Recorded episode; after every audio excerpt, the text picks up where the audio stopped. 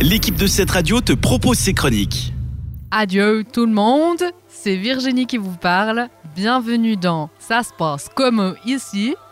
Et comme chaque semaine, nous abordons un sujet traditionnel suisse, qu'il soit historique, politique, vestimentaire, bon, c'est pas encore arrivé, ou alimentaire.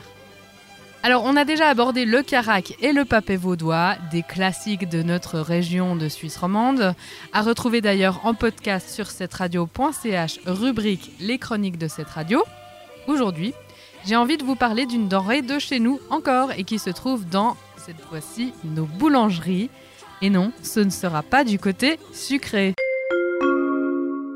La recette salée dont j'ai envie de vous parler aujourd'hui, c'est le fameux taillé au grebon. Et c'est un bonheur pour moi, même un honneur de vous en parler puisque c'est une de mes pâtisseries préférées et elle est encore vaudoise. Le taillé au grebon trouve ses origines en Suisse romande, mais les experts s'accordent clairement pour dire que c'est le canton de Vaud à qui on le doit. Et ça remonte déjà à un petit bout de temps puisque les premières traces écrites de notre bien-aimé taillé remontent au tout début du XXe siècle. On trouve une des toutes premières recettes du taillé au grebon dans un ouvrage, d'Auguste Jotran, publié en 1907, qui s'appelle. La recette s'appelle à ce moment-là le taillé au grébon avec E accent aigu. C'est aussi une autre manière de l'appeler encore aujourd'hui. Et nous trouvons également une jolie petite note dans une recette de 1924 qui dit, je vous cite, Le taillé au grebon est tellement bon que les paysans le mangent entre eux sans en parler aux gens de la ville. Déjà une petite baston ville-campagne, je ne saurais trop vous en dire plus. Merci William Gonnet pour cette petite citation et d'être un vaudois de notre état. Alors, qu'est-ce qu'il y a dedans et comment ça se passe pour le faire? Alors, je vais peut-être d'abord vous le décrire pour ceux qui n'en ont jamais vu. Le taillé au grebon, ça ressemble concrètement à une brique. Ça a la taille et, disons plutôt, la dimension d'une brique.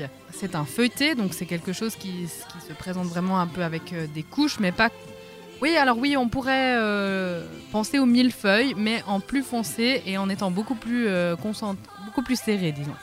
Donc cette brique de feuilleté, elle est parsemée de cochonaille, parce que c'est bien de la cochonaille. Ce n'est pas du lard, ça ressemble à du lard, mais ça n'en est pas tout à fait.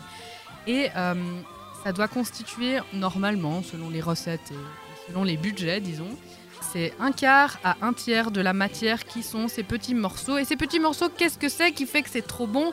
Eh bien, c'est du cochon. À l'époque, on ne jetait rien et comme tout est bon dans le cochon, les bouchers vaudois récupéraient les résidus de la fonte du gras du porc. Donc dans le porc, on récupère énormément de choses et notamment le gras, la graisse.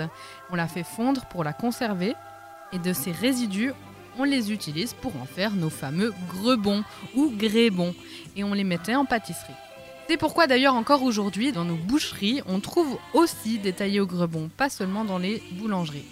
Alors, apparemment j'ai aussi lu sur euh, patrimoineculinaire.ch que c'est conseillé pour l'apéro, euh, avec un petit verre de blanc, alors toujours avec modération. Direction le carnot c'est et go pour un petit taillé avec l'apéro.